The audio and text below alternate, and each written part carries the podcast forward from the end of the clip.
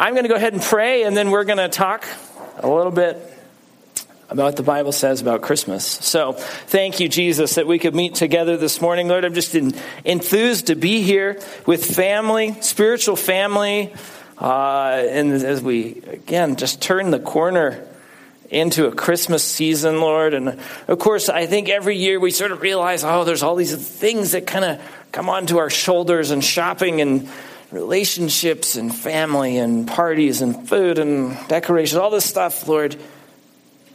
And just as we do every year, Lord, we want to cut through it and get to the heart of worshiping you. And so we thank you right here this morning as we as we head into the Christmas season, Lord. We want to thank you for your son Jesus Christ. Lord, and I trust today as we look at just a, one passage of, of Scripture about Jesus, that you're going to give something into each one of our hearts that we can take with us as we walk into the season and beyond, some way that we can worship you in wisdom. And I trust I have something to learn this morning as well. Thank you for how you provide for us, how you love for us. Uh, we lift up the time to you today in Jesus' name. Amen. All right, so you can see here we're starting this series. It's kind of a series. Calling this a series is pretty loose. Uh, it's just a theme. We saw his star. So I'm sharing today, and next week, Brad will be here. Uh, then Rich will be here the week after that. And then I think, I don't know if it was said earlier, but you can't say it too much. December 18th, we're having a worship gathering right here. Are we going to have it here? In there? Right here? Right here. It's kind of, we've done Christmas programs in the past, but this is going to be a Christmas worship gathering. And so our normal service will be just a little bit different, a lot more singing, a lot more worship of Christ in, in some ways. So make plans to be here for that. Again, that's December 18th. And then December 25th is a Sunday, which is Christmas Day. There will be no service that morning. Instead, we do a Christmas Eve service. It's at 5 o'clock in the evening on December 24th. So please join us for that. And then, as Brad mentioned, there will be no service on January 1st, as I know a number of us, I think there's over 70 of us from our church who are going to be at Faith Walkers. And any of the rest of you who aren't in that, you should get signed up and join us because it's going to be awesome. So, that being said, I'm going to share a little bit about, we kind of just said, hey guys, just talk something about Christmas. You also need a little release. So, I'm going to talk a little bit about the Magi the wise men. As you can see, the title here is Wisdom and Worship of Wise Men. That doesn't mean worshiping the wise men, it's the worship they had. So we're going to talk about that. And so to start off, I just want to read the passage, a passage on, oops, there we are, on these guys. This is from Matthew chapter 2. After Jesus was born in Bethlehem in Judea, during the time of King Herod, Magi from the east came to Jerusalem and asked, Where is the one who has been born King of the Jews? We saw his star when it rose and have come to worship him. When King Herod heard this, he was disturbed, and all Jerusalem with him. When he had called together all the people's chief priests and teachers of the law, he asked them where the Messiah was to be born. In Bethlehem in Judea, they replied, for this is what the prophet has written. But you, Bethlehem, in the land of Judah, are by no means least among the rulers of Judah, for out of you will come a ruler who will shepherd my people Israel. Then Herod called the Magi secretly and found out from them the exact time the star had appeared. He sent them to Bethlehem and said, Go and search carefully for the child. As soon as you find him, report to me so that I too may go and worship him.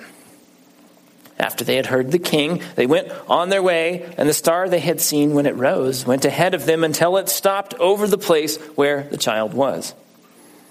When they saw the star, they were overjoyed. On coming to the house, they saw the child with his mother Mary, and they bowed down and worshiped him. Then they opened their treasures and presented him with gifts of gold, frankincense, and myrrh. And having been warned in a dream not to go back to Herod, they returned to their country by another route. So that's Matthew 2, verses 1 through 12. Now, if you're like me, and you've grown up around Christmas, I think most pretty much all of us have, you're like, I feel like there's part of the story missing here. And if you've ever been tempted to like flip over to Mark or Luke or John and look for the rest of the story, you figure out pretty quick this is the only place we get any scripture that tells us about these guys in this story. I go, God, there's things missing. And so I thought maybe to clear this up, we would start and look at the wise men and what they were not. What they were not that you might think they were. I think this will be fun. So, they were not a group of only three men. Okay, I suppose they could have been three men, but they were not three men. See, when I was growing up, my parents had an eight track player. And every Christmas, they didn't listen to a lot of music, but every Christmas they would pull out the big eight track cassette thing that was Christmas music and just chunk and stick it in there. And we three kings, you know, that was the song we would hear. Well, they weren't kings, and they probably weren't three. Now, why do we say there's three? Because three gifts are lifted, listed, right? Gold, frankincense, and myrrh. But were those the only gifts? We don't know right? It probably wasn't just three guys. They weren't that. That's just a tradition. It looks good in paintings. It would be hard to have like 50 or 100 guys set up in your nativity scene. Here were the, the 50 wise men who showed up, right? So that's something they were not. Something else they were not. Apparently, somewhere along the line, some people came up with names Caspar, Balthazar, and Melchior. We don't have any record there in the scripture that those are the guys. In fact, there's been all these sort of legends that have developed around them and ideas that this is the sons of Noah, and I, none of that's there, right? It says Magi. What else? Well, wait a second. Are they camel riders? Well, you might think they didn't have aircraft then, so long distance travel across a desert would be camels. But as it turns out, if these guys were Persians, and we'll talk about that in a minute, but if they were Persians, Persian nobles actually rode horses, not camels.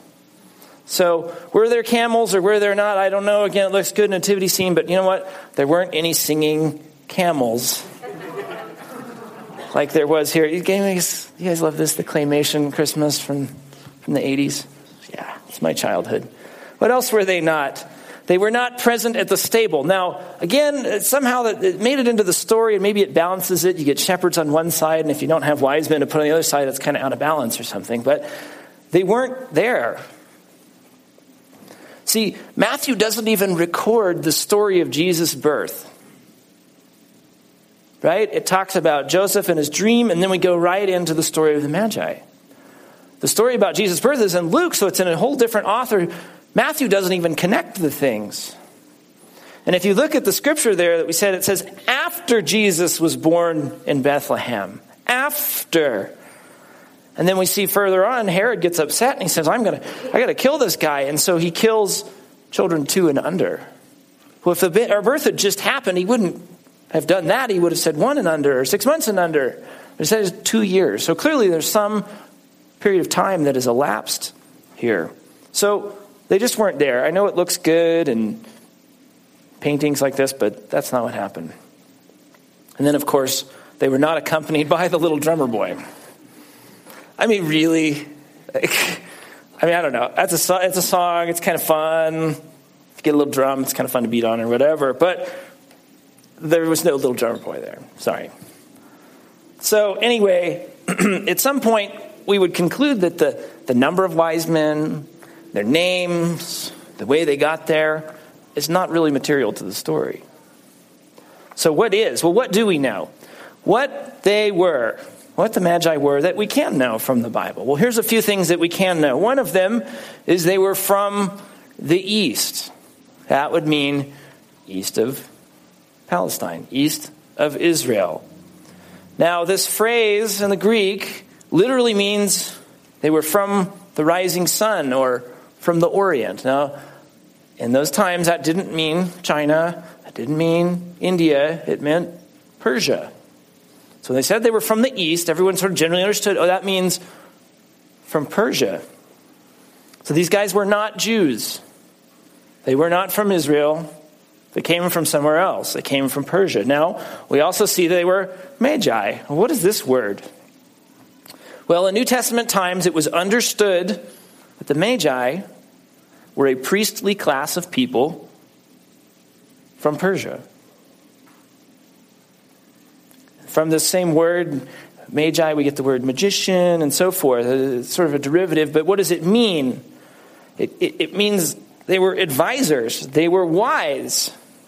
They were like magicians in that sort of traditional sense, but they were, they were guys who were very wise and smart and, and looked at a lot of different things.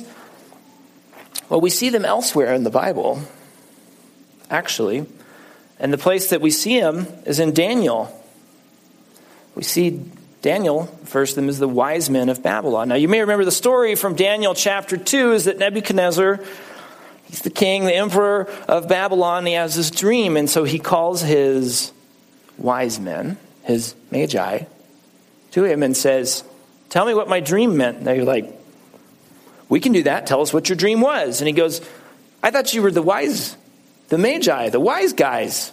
You tell me what my dream was, and you tell me what it meant. And if you can't do that, I'm going to kill you. Kind of had a temper, I guess, right? So that was the deal. And so they were like, What are we going to do? And so this is the whole class of people. And he was like going to wipe out this magi class of people. And so remember the story. Daniel is, you know, has been sort of included with these guys, and he and Shadrach and Meshach and Abednego, they're sort of all together. Daniel and Shadrach, Meshach, and Abednego go back and they pray and ask God to reveal it to him. And God reveals the dream to Daniel and the meaning. And Daniel goes back and he presents this and gives glory to God and says, I can't tell you, but God can tell you, and here's what it mean, here's what it is, and here's what it means. And Nebuchadnezzar withholds his judgment on the Magi and saves this entire class of people. And so there they are. So they show up. So we're going to talk about why that's important. And so we know these magi were also, we know from history, they were individuals who watched the night sky. Now we know that from the story, they looked up and they saw the star. Well, it wasn't just by chance they happened to look up in the sky and see the star. They actually were guys who were astronomers and they counted the years and the days and the seasons by watching the stars and watching what was going on. We see it there in Matthew chapter 2. It says, We saw his star when it rose. They watched it happen, they were aware. Now, today we don't really have that, right? Today we have computer models and the internet. You can go to these things and you can like go forward in time and you can go backwards in time and you can see what the sky is going to look like, whatever, right? We go, and we go, what do we do? All of us sort of lay people who aren't in astronomy, we go, oh, the internet tells me there's going to be a supermoon. And we go, look at the supermoon, right? They didn't have that. They had these guys, they were the astronomers, and what they did is they went out at night and they looked at the stars. So that's what they were doing. But in addition to that, they were individuals who worshiped God. They said, We saw his star when it rose, and we have come to worship him. They weren't just sort of passively or intellectually, oh, yeah, I worship God, the God of the heavens. I worship Him. They packed up their stuff and went thousands of miles. I was going to get a map, I couldn't find a good one, but it's a long way from Persia to Jerusalem. And they did it. Why? It says right there to worship Him, to worship God. Why were they so intent on doing that? Well, I think we can trace it back to Daniel. And here was Daniel, a Jew who feared God, and he saved them. You know, if somebody did that for me and my family, I would probably listen very intently to what they said and pass it on to my children, tell my children to pass it on to their children, and so on and so forth. Okay, so we talk about those magi and we say they're wise. Oh, yeah, the wise men. Well, why were they wise? What made these guys wise? Well, first, I think we've got to think a little bit about what wisdom is and I really think this, this could be a whole other message. We're talking about wisdom.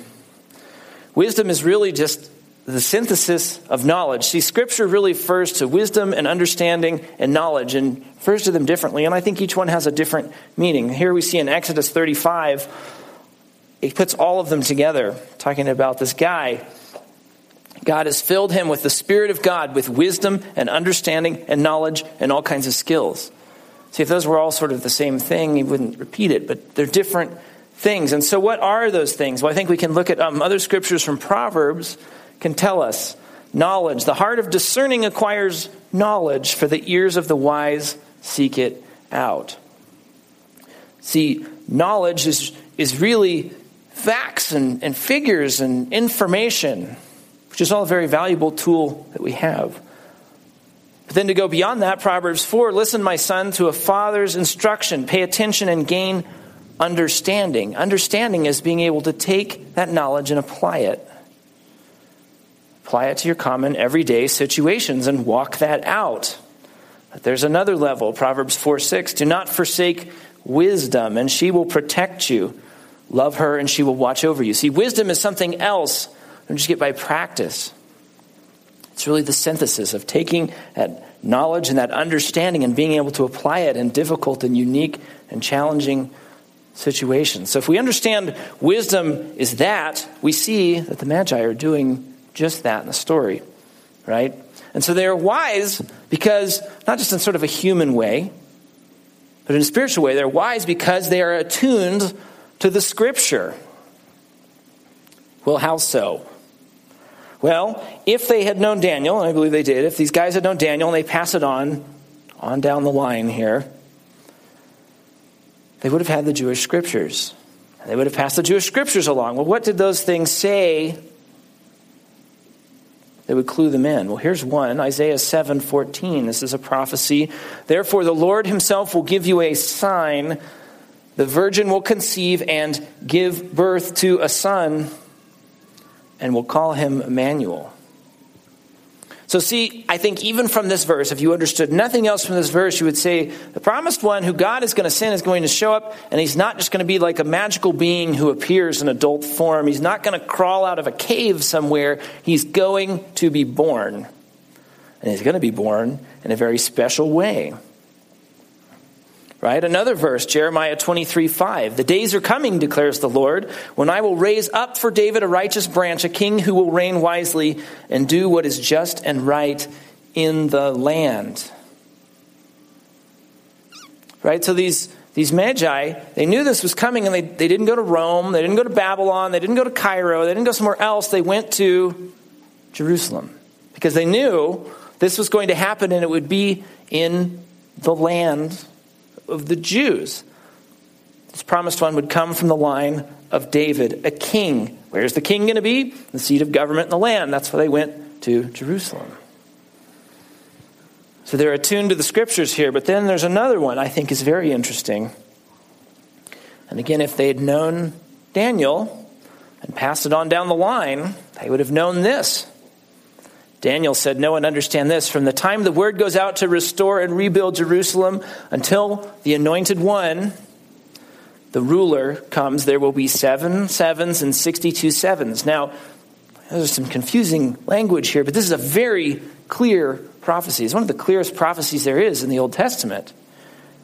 Daniel is saying, from the time the king says, go back and you can build Jerusalem until the time the Messiah shows up, is going to be a certain period of time. What is that?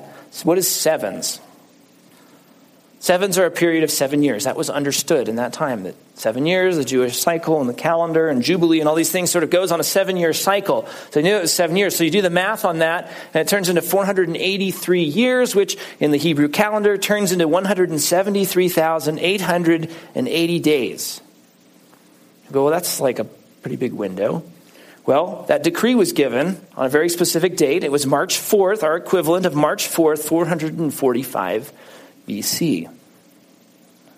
So you count that out and you go, wow, the fulfillment of this is going to be in the spring of AD 32. Now, of course, they didn't have AD yet, but they knew it would be sort of at that time. And the, the importance of that is this that an adult king, right? They knew he was going to be born. He wasn't just going to show up. Adult king who would fulfill the prophecy would be born probably 20 to 40 years before the date of fulfillment. And so when that window started to show up, what did these wise men start to do? These magi. They started really checking the sky, probably, right? Hmm, something's going to happen. Is there's a sign? Well, how do they know it was a sign? Well, we'll talk about that. If all of this was true, and I believe it was, and it was passed on to them from Daniel and on down the line over 440 years or whatever, they would have been on the lookout. And they would have been connecting Scripture to their observation. They connected what they knew from Scripture to what they saw in the sky, right? They said, We saw his star. Somehow they knew this star was his. Well, how did they know it? And what was the star? Well, they probably knew this generally. Psalm 19:1, the heavens declare the glory of God. The heavens are a place where we can look to see the glory of God and they can speak to that what? To us that way. But there's a more specific prophecy from the book of Numbers. I see him, but not now. I behold him, but not near. A star will come out of Jacob. A scepter will rise out of Israel. Now, this is a prophecy given by Balaam. Yep, the same guy whose donkey spoke, and he was not a Jew. And very interesting story. I won't go into it, but he gave this prophecy and said, A star come out of Jacob. And so there was a clue for these wise men. And so then you can begin to ask the question well, was it an actual star or not? Well, these guys probably were like, well, we look at the sky, so we're going to watch for a star. And then they saw something. Well, what was it? I don't know. If you go, you can go down many deep rabbit holes to try to figure out all the different opinions about what was the star and when was it. At some point, we don't really know. But I would say this the Bible says it was a star.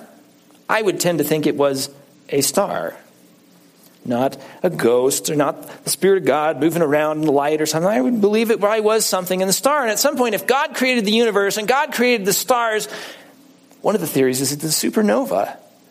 Well, a supernova would have had to happen sometime in the past so that the light would show up at Earth. God can do that. Amen?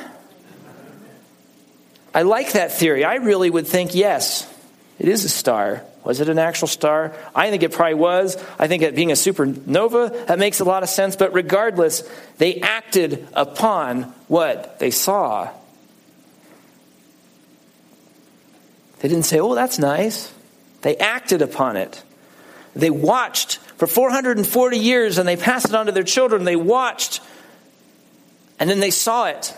And they knew the prophecies. And guess what? They assumed the people of Israel would have been doing the same thing, probably to a greater degree, right? Have you ever had that happen? Like, you get sick, and you're like, I gotta figure out what's going on, or you got an injury or something like that, and so you go to like WebMD, and you like research it all out, you do all this stuff, and then you go to the doctor, and you show up to the doctor, and the doctor's like, Well, you've already got yourself diagnosed. Have you ever had that happen? Or you're doing like a project, and you like go to like IKEA or Home Depot, and you start asking the person there like all these sort of technical questions, and they're like, I don't know, I just work here. But you kind of get the sense that that's what's happening in this story is that these guys show up and they're like, Where is the king of the Jews? And Herod is like, Uh, let me get back to you on that. they show up and they're like, These are the people who are going to know what's happening. And these people have no clue. He just goes back and asks these guys, is like, um, the Messiah, where is he supposed to be born? Right? They answer the question. And so I think there's a contrast here for us to catch. That there's a difference between wisdom and being asleep at the wheel. And I think Brad even alluded to that, that sometimes we as people, we as Christians can be asleep at the wheel. We have an opportunity, a season here where we can worship Christ, and yet we can be asleep.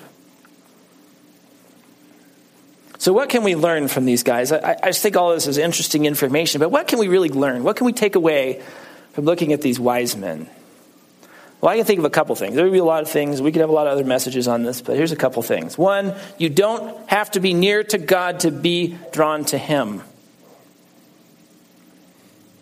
There's a verse in Ephesians chapter 2 talking about Jesus. He came and preached peace to you who were far away and peace to those who were near. For through him we both have access to the Father by one Spirit. And so I think as we head into this holiday season and we're thinking about Christmas and we're thinking about the gospel and thinking about good news and we're maybe interacting with people a little bit more, I, I think sometimes we can think through our life and think through the catalog of all the people we have and we can go, ah, oh, I don't really want to talk about Jesus or interact maybe with that person because they seem really far away from God. And yet, the reality from this story is that who was it that had the right idea? It was the people who were far away. And God spoke through the night sky, through a supernova, drew these people into a place where they were going to worship Jesus. So far be it from us to discount anybody because of whether they're close or far. Or maybe you feel far away from Christ, from God, this holiday season. Christ has come to preach peace to you who are far away and to you who feel near to him. Through him, we both have access to the Father by one Holy Spirit. So if God can use a supernova, he can work in your life. Amen. Second thing I think we can learn from the Magi we have what we need to worship God right here. We have the scripture. And in some ways, we have more, we almost have it better than the Magi did. We have the New Testament. We have the record of what Jesus did and walked it out, and we see the plan of salvation, and it's all there, very clear for us. They just had prophecies and knowing this stuff was going to happen. It's very different. We have the scripture. We have our eyes. We have our ability to observe and see what's going on, and yet I think we can be so easily distracted by the trials of the moment that we can be asleep at the wheel. And we can miss the opportunity to worship Christ. And I think in some ways, what we can ask for is wisdom. This verse in James if any of you lacks wisdom, you should ask God, who gives generously to all without finding fault, and it will be given to you. What a promise! That if we need wisdom, if we need to synthesize how do we take what I have and walk it out in these challenging circumstances, and I know at Christmas time it can be so hard and family relationships and all this stuff going on, what should we do? Ask God. He'll give us wisdom. He says it right here. It will be given to us. God will grant you wisdom. So as we close here and as we as we really head into the Christmas season, and I, am just I'm looking forward to, to each week just being together with all of us and, and worshiping Christ. I'm looking forward to our worship gathering here in a few weeks, so can just be so intensely focused. But I think we need to walk it out every day. See, the story it, it's not ultimately it's not really about the wise men. It's a story about them, and it's not really about them. And it's not even really a story about the star in the heavens, although it's like interesting to, to see that in the prophecies. What it's all about is the person of Jesus Christ and what he's done for us.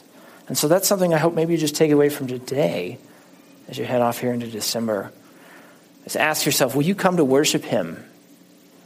Will you come each day and wake up each day and say, I'm going to worship Christ today in the midst of this holiday season? Let's pray.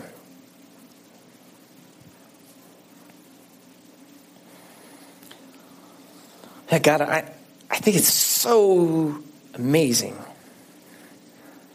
that here in just a mere 12 verses in one book, without any other supporting information, you provide us this very clear picture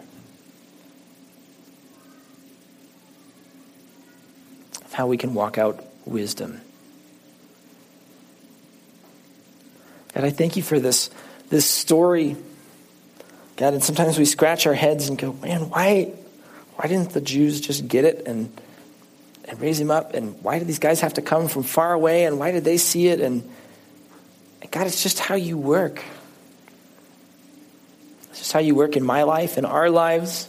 It was on display there. Lord, to just declare to you and worship today that you are the God whose glory is revealed in the heavens. And you have the power to control stars. You have the power to interpret dreams, to guide nations. And you have the power to send your son, who was born of a virgin, lived a sinless life, died a death as an innocent man in a gruesome and horrific way on a cross, was buried